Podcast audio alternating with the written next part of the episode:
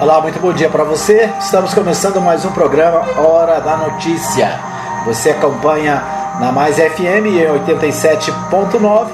Você acompanha no w w w ponto f m mais ponto com ponto b r e você ouve também através dos aplicativos e também através aqui da nossa, do nosso, é, da nossa live pelo Facebook, tá bom? É isso aí. A gente começa o nosso programa trazendo para você todas as informações do dia, né, de tudo que acontece na cidade, em Goiás, no Brasil e no mundo, né?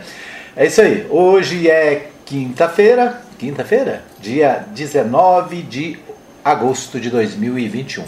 A gente começa o nosso programa trazendo para você as notícias do dia, os principais acontecimentos que é, influenciam na vida da nossa população. Muito bem, a gente é, quer cumprimentar você que está ligado em qualquer lugar da cidade, em qualquer lugar do país, em qualquer lugar do mundo, tá bom?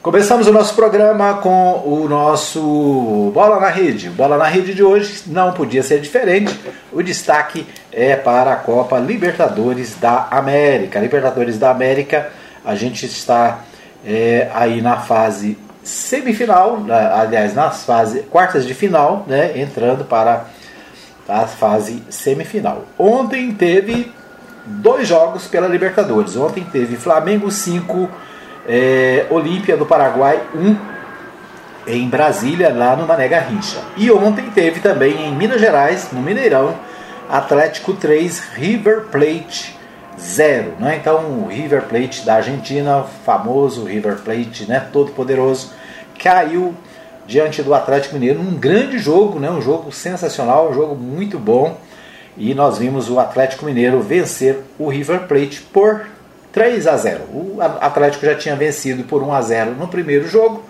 portanto o Atlético está classificado para a próxima fase da Copa Libertadores da América. Vai encontrar-se com o Palmeiras, né? O Palmeiras foi o primeiro classificado. O Palmeiras venceu o São Paulo eh, na terça-feira por três a zero, né? E se classificou para a próxima fase. Agora o Atlético Mineiro, vencendo o River Plate da Argentina, também se classifica para a próxima fase, a fase semifinal, e vai disputar com o Palmeiras, né, a vaga para a final. No outro jogo, Flamengo e Olímpia, o Flamengo venceu por cinco a um. Em Brasília, né, já tinha vencido por quatro a um lá é, no Manuel Ferreira. Então o Flamengo, né, simplesmente fez nove a dois, né, no, no total nove a dois contra o é, Olímpia do Paraguai. O Flamengo espera o resultado de Barcelona e Fluminense para ver quem vai ser o seu adversário na próxima fase. Então Fluminense E, Flamengo, e Barcelona de, do Equador disputam hoje às vinte e uma horas e trinta minutos, né? Às vinte e uma e trinta tem Fluminense e Barcelona lá no Monumental, é, o clube do Barcelona, né? Então vamos acompanhar aí lá no Equador o Fluminense é, disputando aí a outra vaga para as semifinais da Libertadores. Nós vamos a São Paulo com Humberto Ferretti. Humberto Ferretti traz para a gente os destaques da Libertadores, né, destacando o jogo Fluminense e Barcelona no Equador. Vamos ouvi-lo? R B A News Esporte. Será que vem aí um Fla-Flu histórico na semifinal da Libertadores? A resposta virá nesta quinta-feira. Depois da classificação do Flamengo, o Fluminense tem uma parada dura. Vai encarar o Barcelona do Equador em Guayaquil, com a obrigação de vencer. Isso porque no duelo de ida das quartas de final, deu empate por dois a dois. Ou seja, um novo empate na volta só interessa ao tricolor se for de três a três para cima, ou o dois a dois para forçar uma disputa de pênaltis. O momento é complicado. Além dos desfalques de Caio Paulista e Biel, e da queda de rendimento de Nenê e Fred, os craques do time, o Fluminense vem de quatro derrotas no Brasileirão e sente os efeitos do calendário, já que está em três competições. Algo que, por outro lado, para o técnico Roger Machado, não pode servir como desculpa. Evidentemente que nos preocupa não, quatro jogos sem vencer. É, dentro dessa maratona de jogos, de, de três competições sendo jogadas simultaneamente. É, não há explicação, mas a gente consegue a, a encontrar justificativas no grande volume de jogos que a gente vem jogando e jogos decisivos cada quarto e domingo. Como a gente não apontar culpados, não é o momento para isso. Trabalhar para quinta-feira, a gente está com... está muito bem é, emocionalmente para entrar para essa decisão. Apesar das notícias ruins, algumas questões pesam a favor do Fluminense. Primeiro, Guayaquil fica quase no nível do mar, ou seja, a altitude não é um problema, como em Quito. Segundo, o Fluminense é um ótimo visitante nesta Libertadores. Em quatro jogos foram três vitórias e um empate. Também por isso, Roger Machado quer que os atletas juntem forças e fala em jogo da vida. Reunir as nossas, nossas energias, a confiança, né? O que nós temos, o que nós temos como característica no grupo é a nossa competitividade, né? Os jogadores que, quando estão no seu melhor momento, decidindo a nosso favor, é isso que a gente espera reunir para a semana. Fazer desse jogo o jogo da nossa vida, porque ele vale uma, uma classificação para a próxima fase, semifinal da Libertadores. O duelo entre Barcelona e Fluminense nesta quinta começa às nove e meia da noite, no horário de Brasília. De São Paulo, Humberto Ferretti. Ok, então aí Humberto Ferretti trazendo informações sobre o jogo do Fluminense e Barcelona, né? O primeiro jogo, Fluminense e Barcelona ficaram no dois a dois, portanto a partida começa igual e qualquer um dos dois pode ser o classificado, né? Claro que a torcida dos brasileiros é para que o Fluminense possa vencer. Nós já temos três semifinalistas brasileiros. Se o Fluminense vencer hoje, né, se conquistar a vaga, nós teremos uma, uma semifinal de brasileiros, né, só de times brasileiros, e naturalmente uma final com os brasileiros, né? Vamos torcer aí, vamos é, torcer para que o Fluminense vença, né? O Fluminense do meu amigo César Donizete, do pastor Nilson, né? Vai a campo, vamos torcer aí para que o Pó de Arroz consiga vencer e a gente possa ver aí a semifinal cem por cento brasileira, né? Isso aí. Então vamos acompanhar a Libertadores, né? Um abraço para todos os atleticanos, meu amigo Itamar Santos, lá em Araújos, Minas Gerais, torcedor do Galo, né? Um abraço para o Clodoveu Reis Pereira, também torcedor do Galo. Para o meu amigo é, Piqui, lá da Prefeitura, torcedor número um do Galo aqui na cidade, né? Então é isso aí, né? Os torcedores do Galo felizes com a classificação e com o resultado do jogo de ontem, né? Fantástico, um jogo muito bom. Muito bem, esses os destaques do nosso Bola na Rede desta quinta-feira, dia dezenove de agosto. Vamos às principais notícias nacionais, os principais destaques dos portais de notícias brasileiros. Eu começo aqui pelo portal G um. E a manchete de, deste momento é: Bolsonaro bloqueou cento e setenta e seis perfis nas redes sociais, diz relatório da Human Rights Watch. É, para essa organização não governamental, a ação das contas do presidente impede que pessoas participem do debate público e viola a liberdade de expressão. Jornalistas, congressistas e influenciadores estão entre os banidos da rede. O presidente Jair Bolsonaro está bloqueando quem critica, quem o critica nas redes sociais, de acordo com as informações da O N G, né? A organização não governamental diz que identificou cento e setenta e seis contas bloqueadas, incluindo as de jornalistas, eh, congressistas, né, deputados e senadores, e de influenciadores digitais. Perfis de veículos de imprensa e de O N Gs também estão na lista. Isso impede que as pessoas bloqueadas participem do debate público, viola a liberdade de expressão e as discrimina com base nas suas opiniões, aspas, para a O N G, né? Então, de acordo com a entidade, é, entre os perfis de influenciadores banidos estão contas com mais de um milhão de seguidores e outros com apenas alguns seguidores, né? O número total de bloqueios, segundo a O N G, deve ser muito maior. O questionamento aqui é por causa da, é, da argumentação, né, de liberdade de expressão que o presidente sempre usa, né? Além das contas de Jair Bolsonaro, a O N G fez um levantamento via pedidos de acesso à informação sobre o número de pessoas bloqueadas por membros do gabinete do presidente Bolsonaro. As respostas foram: o ministro da Cidadania e o ministro da Casa Civil até julho de dois mil e vinte e um disseram que não bloquearam ninguém. O vice-presidente Hamilton Mourão afirmou que bloqueou vinte e oito pessoas. Outros ministros que se recusaram a fornecer informações, dizendo que não tinham contas ou que estas eram privadas. A Secretaria de Comunicação da Presidência da República e os ministérios disseram ter bloqueado cento e oitenta e duas pessoas nas contas institucionais. Os ministérios da Educação e da Justiça responderam por oitenta e cinco por cento dos bloqueios nas contas institucionais do governo. É, Bolsonaro teve também vídeos retirados do YouTube. No final de julho, a YouTube anunciou que havia removido mais vídeos do canal do presidente Jair Bolsonaro. As publicações foram bloqueadas por violar política que proíbe conteúdo sobre a covid dezenove que apresente riscos e danos significativos para a população. Em maio, a plataforma já havia deletado doze produções do canal do presidente Jair Bolsonaro por violação da mesma regra que proíbe a recomendação de cloroquina e ivermectina contra a Covid.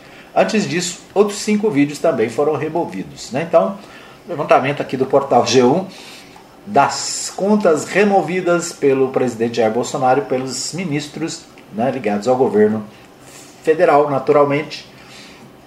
E eu pergunto para você, você já bloqueou alguém no Facebook, no YouTube, no WhatsApp, né? Já bloqueou? Está cerceando a liberdade de expressão de alguém?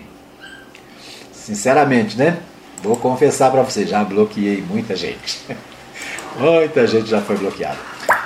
Privatizações dos Correios e da Eletrobras. O que pode acontecer com os trabalhadores? Adivinha, né? Em meio ao avanço dos processos de privatização das estatais, como ficam os funcionários que ingressaram nas empresas por meio de concursos públicos? Então essa é uma, essa é uma pergunta, né, um questionamento do portal G um, na página de economia. Em meio ao avanço das privatizações da Eletrobras, dos Correios, né, o que acontece com os servidores? Os servidores passaram no concurso público, né? O concurso público prevê estabilidade, né?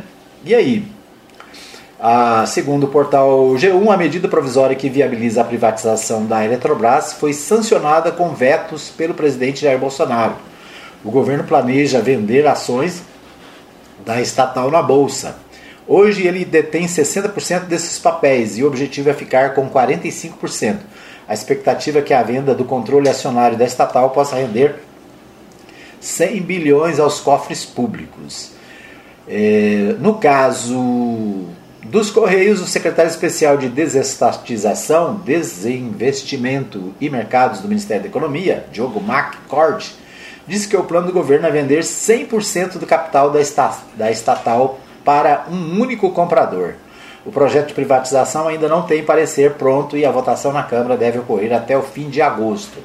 Enquanto as privatizações não são efetivadas, as estatais vêm enxugando o quadro de funcionários por meio de programas de demissão voluntária. Mas quem não é incluído nesses programas ou opta por não participar deles, tem garantia de permanência nos cargos? Essa é uma pergunta, né? Vão permanecer nos cargos? O funcionário de uma estatal é contratado pelo regime seletista, ou seja, com registro em carteira de trabalho. Assim, não tem a mesma estabilidade de um servidor público do regime estatutário que atua em órgãos da administração federal indireta, como ministérios. Com isso, após a estatal ser privatizada, o governo não controla mais as regras nem os rumos de que serão tomados na companhia estatal. Então, é possível que o novo dono tome as seguintes ações. Primeiro, não fazer nenhuma alteração. Segundo, transferir os profissionais para departamentos da outra companhia. Terceiro, promover e rebaixar os cargos, desde que respeitadas as leis trabalhistas. Demitir todos ou a maioria dos profissionais e contratar uma nova equipe sem precisar justificar. É, o último caso é extremo e não é comum, mas pode acontecer, né? Ou seja, a, as empresas mudando de dono, quem manda é o novo dono. O novo dono não tem nenhuma obrigação, nem é, nenhum vínculo com a, a, o regime de estabilidade dos servidores e todos, né, ou alguns deles, ou a maioria, podem perder o emprego. Né? Por isso, muita gente se manifestando aí contra a privatização dessas empresas, né? Claro, que a, a segurança, né, no emprego, no trabalho, é uma das é, reivindicações de todos os trabalhadores. Todo mundo quer continuar trabalhando, continuar tendo seu salário, né? A mudança de donos, né, naturalmente, pode ser também mudança para a vida dos servidores, né, dos empregados. Bom, é, outro assunto, C P I da Covid houve nesta quinta-feira Francisco Maximiano, sócio da Precisa Medicamentos. O depoimento já foi adiado quatro vezes e é um dos mais aguardados pela comissão. A Precisa foi intermediadora da compra da vacina Covaxin, cancelada após suspeita de irregularidades. Em mais uma sessão dedicada ao caso Covaxin, a C P I da Covid houve nesta quinta-feira, portanto, hoje, dia dezenove, sócio-presidente da Precisa Medicamentos, Francisco Maximiano. É, trata-se de um dos depoimentos mais aguardados pelos senadores, né? Então, é isso aí, né? Mais um capítulo da, da C P I da Covid dezenove. O portal U O L traz a seguinte informação também sobre a C P I da Covid. Texto base do relatório está pronto e passa, por, passa de mil páginas. O texto base do relatório da C P I da Covid, elaborado pelo gabinete do relator colegiado, é, do colegiado, né, senador Renan Calheiros, do M D B de Alagoas, já possui mais de mil páginas e pode crescer, a depender dos fatos e dados a serem obtidos pela C P I. Os capítulos do documento ao qual o U O L teve acesso estão divididos por fatos e depoimentos coletados ao longo dos trabalhos. O resumo da atuação do colegiado possui mais de quatrocentas páginas. O grosso do material está nos exames, nos anexos, né, que inclui documentos e os principais pontos de destaque destes depoimentos. O documento também irá sugerir a continuidade da investigação pelo Ministério Público da União por meio de inquéritos específicos para cada assunto trazido em destaque.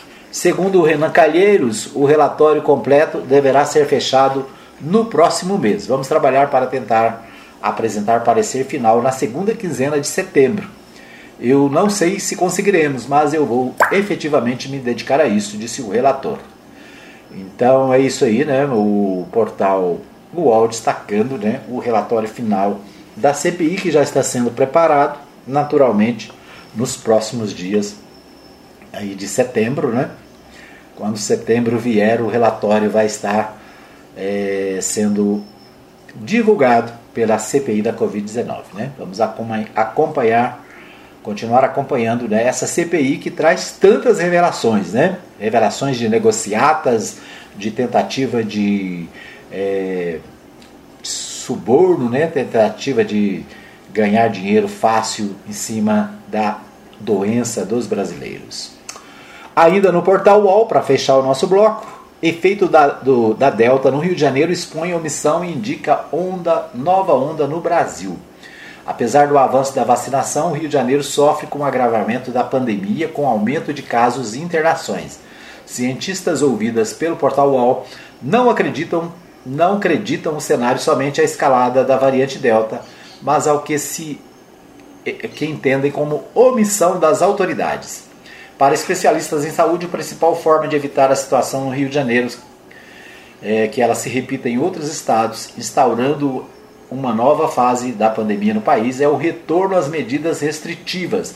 O não afrouxamento, por exemplo, dos anúncios recentes do governador é, João Dória, do P S D B de São Paulo, e do prefeito Eduardo Paes, do Rio de Janeiro, né, que estão afrouxando as regras, e isso pode ser grave, isso pode ser problema para aumentar os casos de Covid, né? Principalmente por causa dessa nova cepa, é, a Delta, que está presente em setenta e seis por cento dos noventa e dois municípios do estado do Rio de Janeiro, né? Então é isso.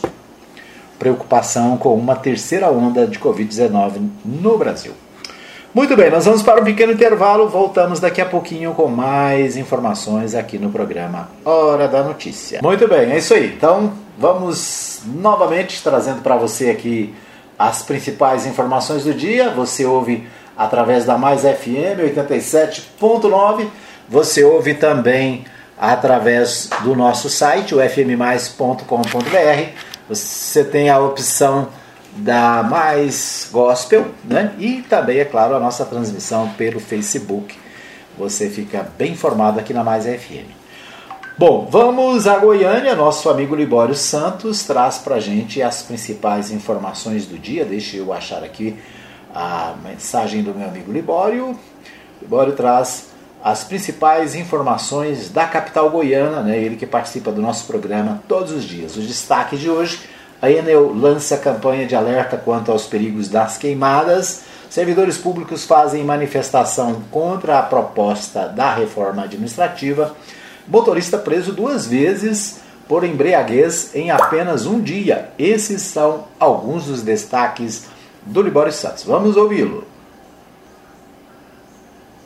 Enel lança campanha de alerta quanto aos perigos das queimadas. Servidores públicos fazem manifestação contra a proposta da reforma administrativa. Motorista preso duas vezes por embriaguez em apenas um dia, hein? Eu sou Libório Santos. Hoje é dia dezenove de agosto, quinta-feira, e esses são os nossos destaques. O relatório da Agência Nacional de Águas sobre estiagem no Brasil, que está sendo concluído, aponta que cinquenta por cento do estado de Goiás enfrenta um problema classificado como seca grave. No ano passado, o índice era um pouco menor. E, segundo o Serviço de Meteorologia, as chuvas só devem retornar mesmo na segunda quinzena de outubro.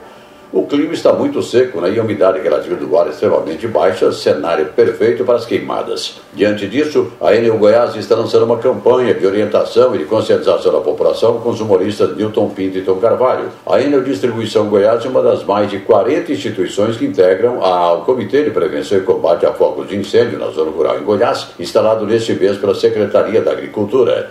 Ítalo Barros, responsável pela manutenção e operação da Enel, faz um alerta. Os incêndios, quando estão próximos à rede elétrica, podem provocar curtos-circuitos e até mesmo danos estruturais. Isso impacta diretamente o abastecimento de energia. Para diminuir o impacto para os nossos clientes, nós monitoramos em tempo real, vinte e quatro horas por dia, os focos de queimada que estão próximos à rede elétrica em todo o estado. Realizamos esse monitoramento no centro de operações por meio de imagens de satélite. E quando identificamos algum foco de queimado próximo à rede elétrica, acionamos o Corpo de Bombeiro, que junto com as equipes de atendimento da distribuidora, trabalharão de forma rápida e segura para reduzir o tempo da interrupção. Nós orientamos a população que não origine incêndios de qualquer tipo e em qualquer material, por menor que seja o seu volume. Essa condição atmosférica que temos, ela é muito propensa a que pequenos incêndios se tornem grandes queimadas. E essas grandes queimadas podem, além de provocar o desligamento das cargas, danificar os equipamentos e provocar grandes danos estruturais e também resultar em graves acidentes. Olha, para comunicar ocorrências, solicitar serviços ou até mesmo informações, a população pode entrar em contato com a distribuidora Enel pela Central de Atendimento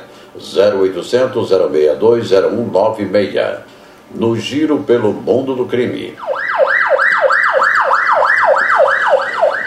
Em dois dias, sete suspeitos morrem em confrontos com a polícia militar. As duas últimas ocorrências foram registradas em Anápolis e em Buriti Alegre. Em Bom Jesus de Goiás, a polícia prendeu uma tonelada e meia de maconha. A droga estava enterrada, acondicionada em tonéis. Três pessoas foram presas.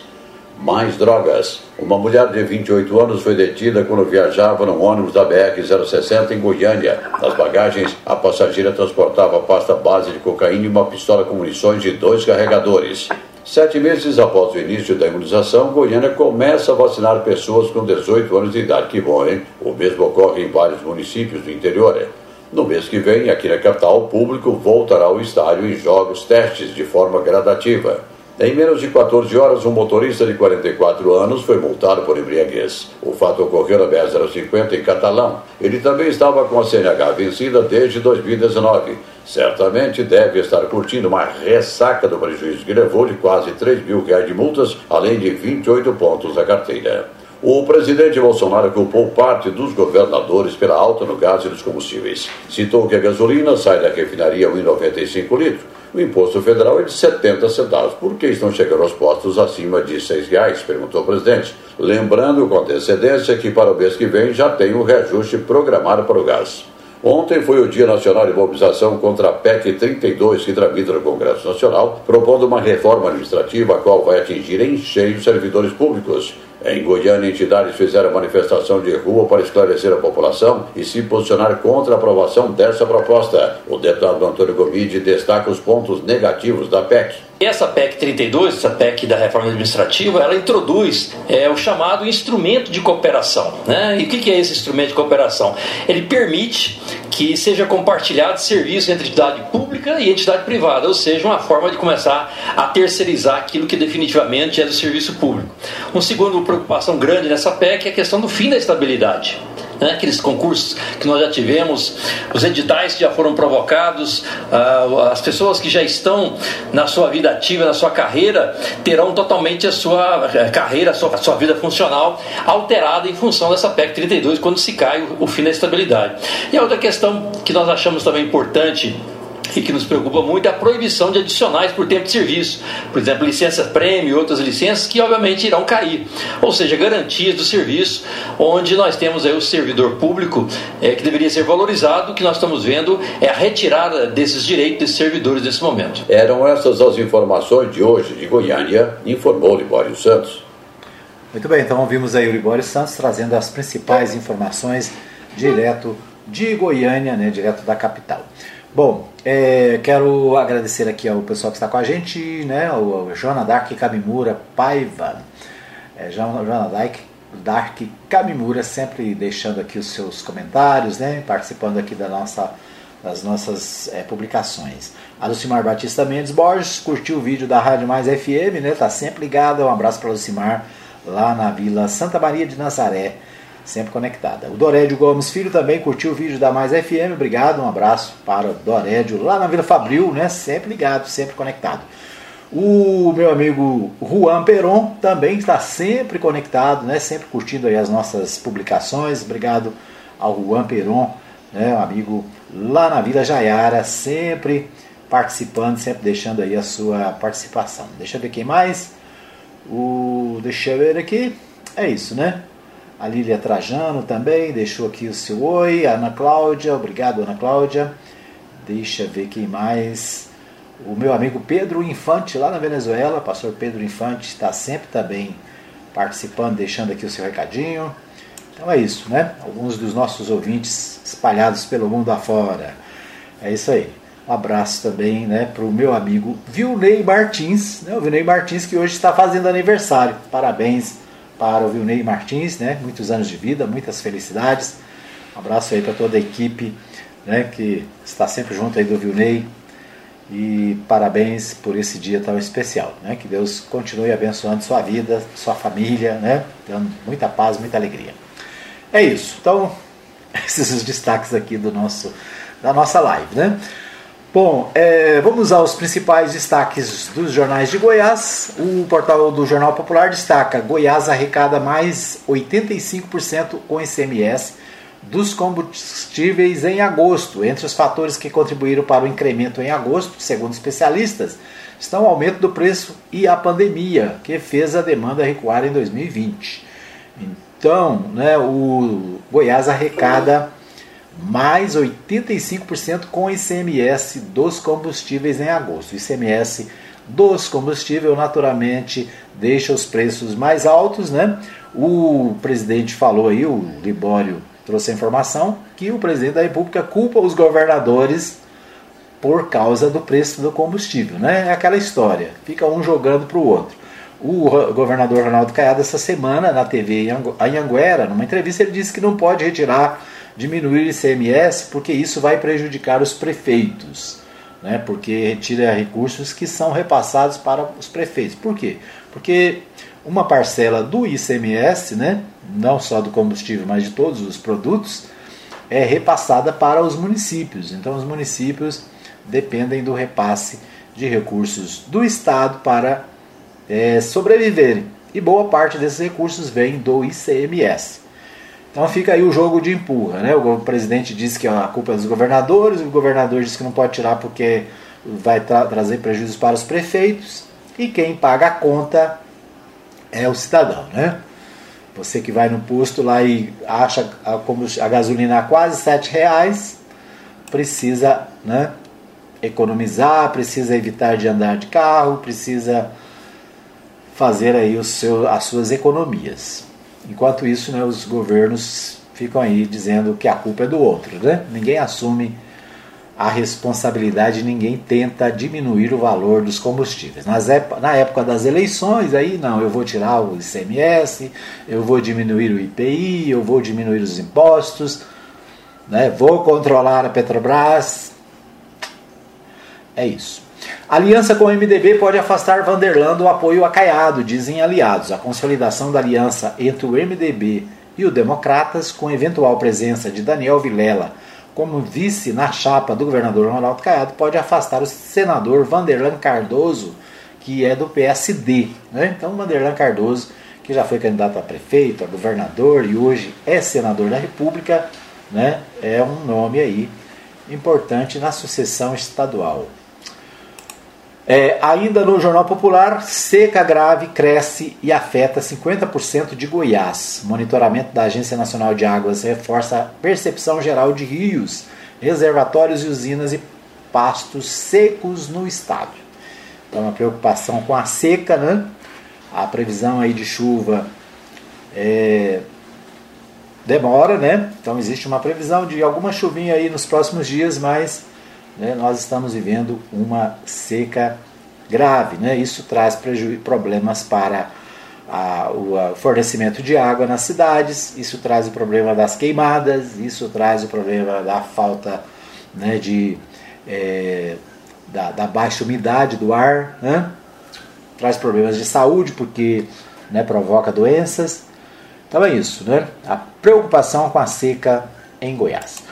O Diário da Manhã destaca, mesmo fora do dia a dia, Iris Rezende segue influente na política. O ex-prefeito, ex-governador, vai seguir como articulador nos rumos do M D B nas eleições de dois mil e vinte e dois, principalmente na aliança seu partido com o D E M para a reeleição do governador Ronaldo Caiado, tendo Daniel Vilela, presidente da sigla, seu aliado. Então, Iris Rezende continua mandando na política goiana, segundo o Diário da Manhã, né? Ele que está em recuperação de um A V C, o acidente vascular cerebral que sofreu é, nos últimos dias aí. Então, o Iris Rezende, com oitenta e sete anos, vai mandar mudar o ritmo de sua atuação no dia a dia, mas manterá a influência que tem sobre o M D B no processo eleitoral do estado, é o que escreve, né, o jornal Diário da Manhã sobre as eleições de dois mil e vinte e dois. O M D B deve antecipar acordo com o D E M em apoio a Caiado, é outra manchete também do portal Diário da Manhã. O Correio Brasiliense, né, a gente sempre destaca aqui as notícias do D F, Fux estuda remarcar reunião de Bolsonaro com o Legislativo e Judiciário. Após ouvir apelos do presidente é, do Pacheco, né, após ouvir apelos de Pacheco e Nogueira para a reabertura do diálogo entre os poderes, o presidente do S T F estuda a reaproximação. O magistrado cancelou o encontro por causa de ataques de Bolsonaro.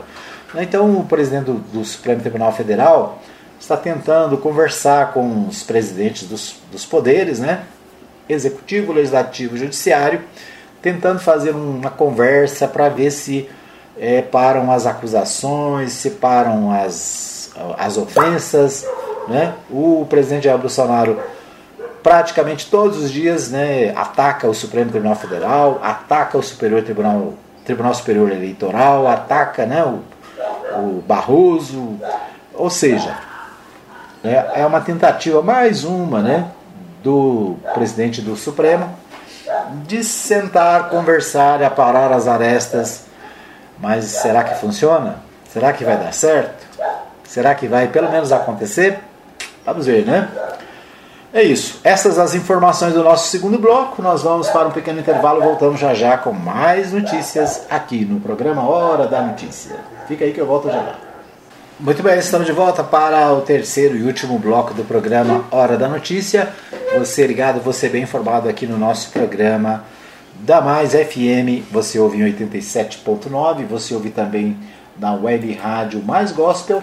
Você também tem acesso através do nosso aplicativo, o aplicativo da Mais F M, e você pode acessar também através do nosso podcast. O podcast fica também à disposição. Você pode ouvir esse programa e muitos outros, né? Através do nosso podcast no Spotify e outros aplicativos. Eu disse agora há pouco, hoje é aniversário do meu amigo Vilney é, Martins, é também aniversário do Charles Silvestre. Então um abraço aí para os aniversariantes que hoje estão comemorando mais um ano de vida, nesse dezenove de agosto, tá bom? Parabéns então aí aos aniversariantes. Bom, é, o nosso terceiro bloco, a gente é, vai ouvir aqui no nosso Opinião Política uma matéria feita pelo Libório Santos com o deputado Antônio Gomide. Ele fala é, com o Libório, né, o Libório, e traz a informação direto de Goiânia. Vamos ouvir o deputado estadual Antônio Gomide, aqui de Anápolis.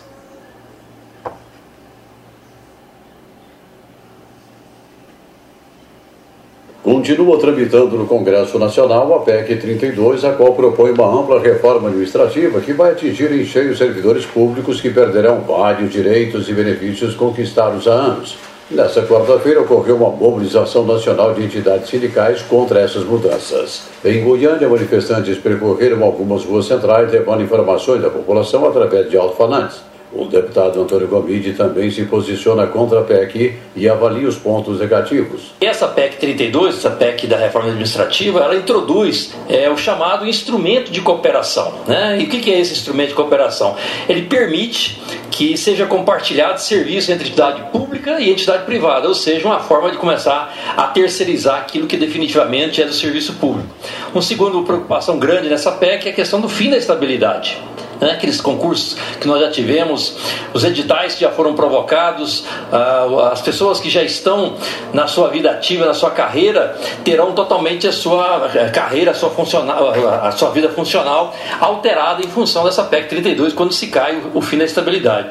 E a outra questão que nós achamos também importante e que nos preocupa muito é a proibição de adicionais por tempo de serviço, por exemplo, licença prêmio e outras licenças que obviamente irão cair, ou seja, garantias do serviço, onde nós temos aí o servidor público é, que deveria ser valorizado. O que nós estamos vendo é a retirada desses direitos desses servidores nesse momento. Praticamente é um rolo compressor contra o servidor, né? Mais um rolo compressor, né? Um governo federal que não tem credibilidade para fazer qualquer mudança nesse momento. Nós que vimos aí um governo federal brigando para o Brasil, que precisava se liberar libertar dos corruptos, o que nós estamos vendo aí as grandes negociadas de bilhões de reais na compra de remédios pelo Ministério da Saúde, principalmente na C P I da Covid que nós estamos vendo em Brasília. Antônio Gomide é deputado estadual pelo P T.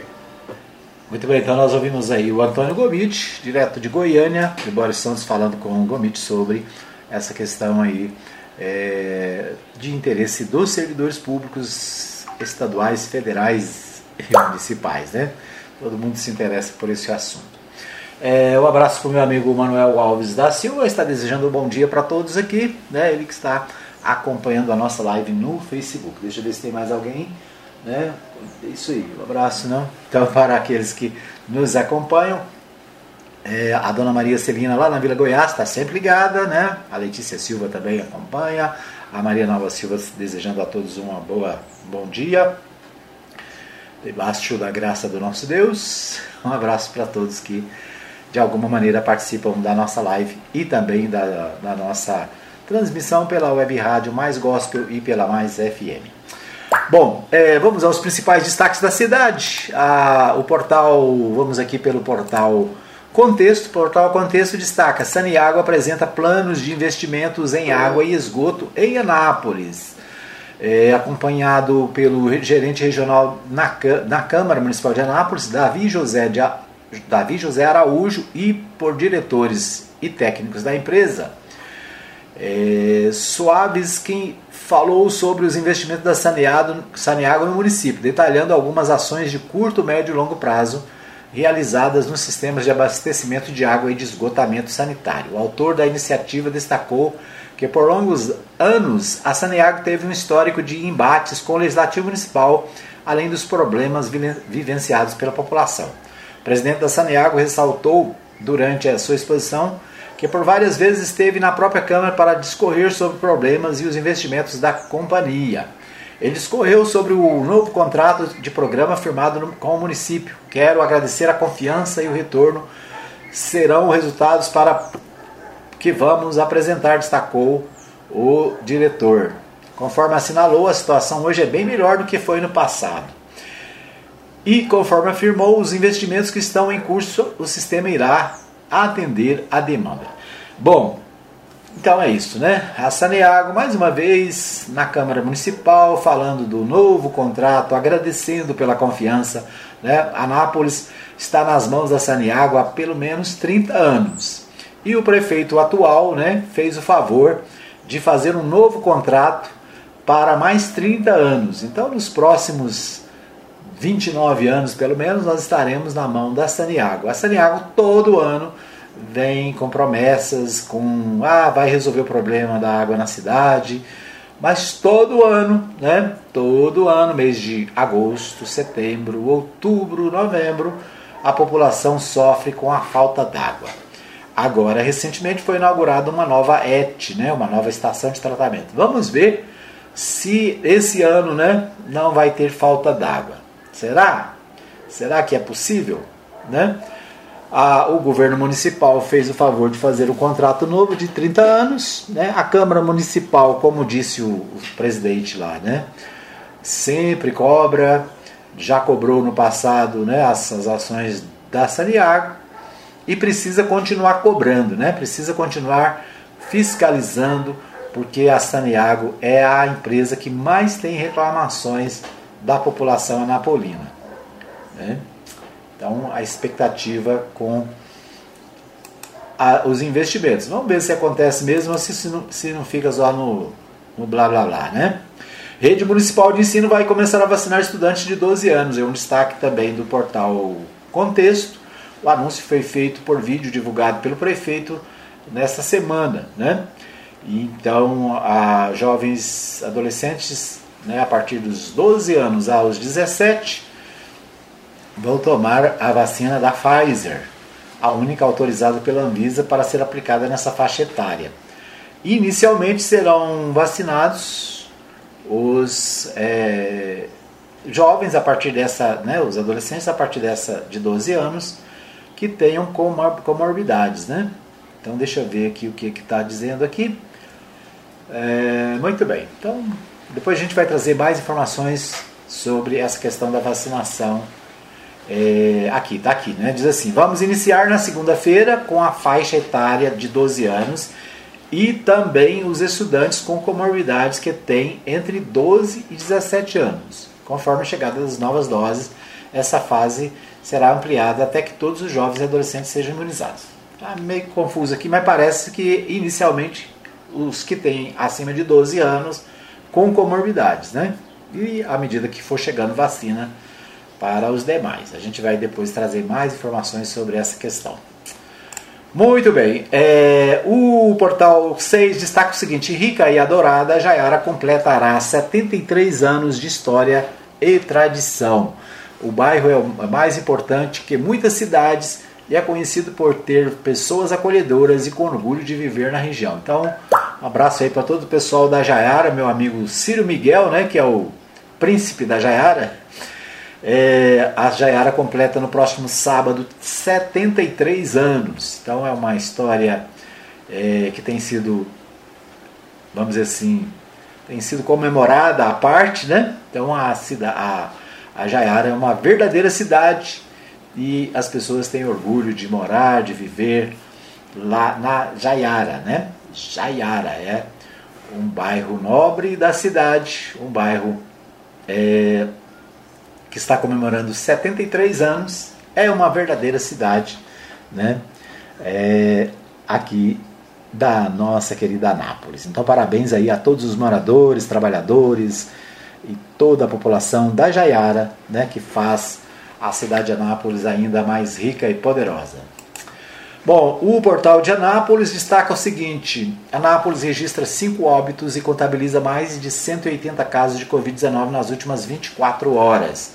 Então continua, né? Foi divulgado nesta quarta-feira, dia dezoito, pela Secretaria Municipal de Saúde, cinco óbitos de moradores da cidade, sendo uma mulher de cinquenta anos, faleceu dia dezessete, dois homens, cinquenta e quatro e oitenta e três, faleceram também no dia dezessete, um homem de sessenta e nove faleceu no dia dezoito, ontem, uma mulher de oitenta e cinco anos que faleceu também ontem. Ainda de acordo com a administração municipal, foram registrados nas últimas vinte e quatro horas cento e oitenta e quatro novos casos, sendo noventa e cinco do sexo feminino e é, oitenta e nove do sexo masculino.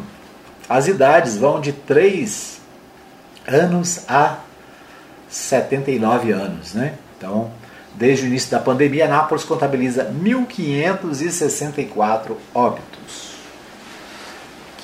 É, cinquenta mil oitocentos e quarenta e dois casos confirmados, quarenta e oito mil seiscentos e cinquenta e três pessoas curadas. Então, mais informações, você pode acessar o portal da prefeitura, covid ponto anápolis ponto gov ponto br, né? Mais informações também com a, os portais de notícias da cidade, né? Então é isso aí. O portal Anápolis também destaca: Anápolis anuncia o início da vacinação de estudantes entre doze e dezessete anos. No portal Anápolis, meu amigo Richelson Xavier, destacando aqui que o prefeito de Anápolis, Roberto Naves, publicou o vídeo nesta terça-feira, dia dezessete, em sua rede social, anunciando que a partir da próxima semana o município inicia a vacinação contra a Covid para estudantes de doze a dezessete anos que estejam matriculados em escolas públicas, municipais e estaduais e particulares da cidade. O cadastro será feito com base nos dados que as instituições de ensino devem repassar à Secretaria Municipal de Educação pelo e-mail é, lá da Secretaria, né? Então, destaques aqui também do portal Anápolis. Muito bem, nosso tempo está esgotado. Quero agradecer a vocês que nos acompanharam pelo nosso, pela nossa live no Facebook. Para você que acompanhou em oitenta e sete ponto nove, né? Ali alguns probleminhas é, por causa da internet fraca. Mas agradecer a você que nos acompanha de alguma maneira, né, no nosso programa. Um abraço a todos. A gente volta amanhã, se Deus quiser, a partir das oito da manhã com mais um programa Hora da Notícia, trazendo para você as principais informações do dia aqui pela Mais F M.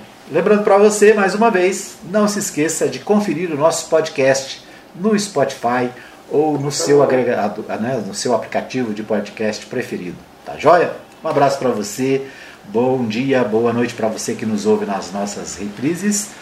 Obrigado pelo carinho da audiência. A gente volta amanhã, se Deus quiser, às oito da manhã, ao vivo, direto aqui dos nossos, do nosso home studio da Web Rádio Mais Gospel para o mundo inteiro, né? É isso aí, um abraço, obrigado pelo carinho. A gente volta amanhã, se Deus quiser.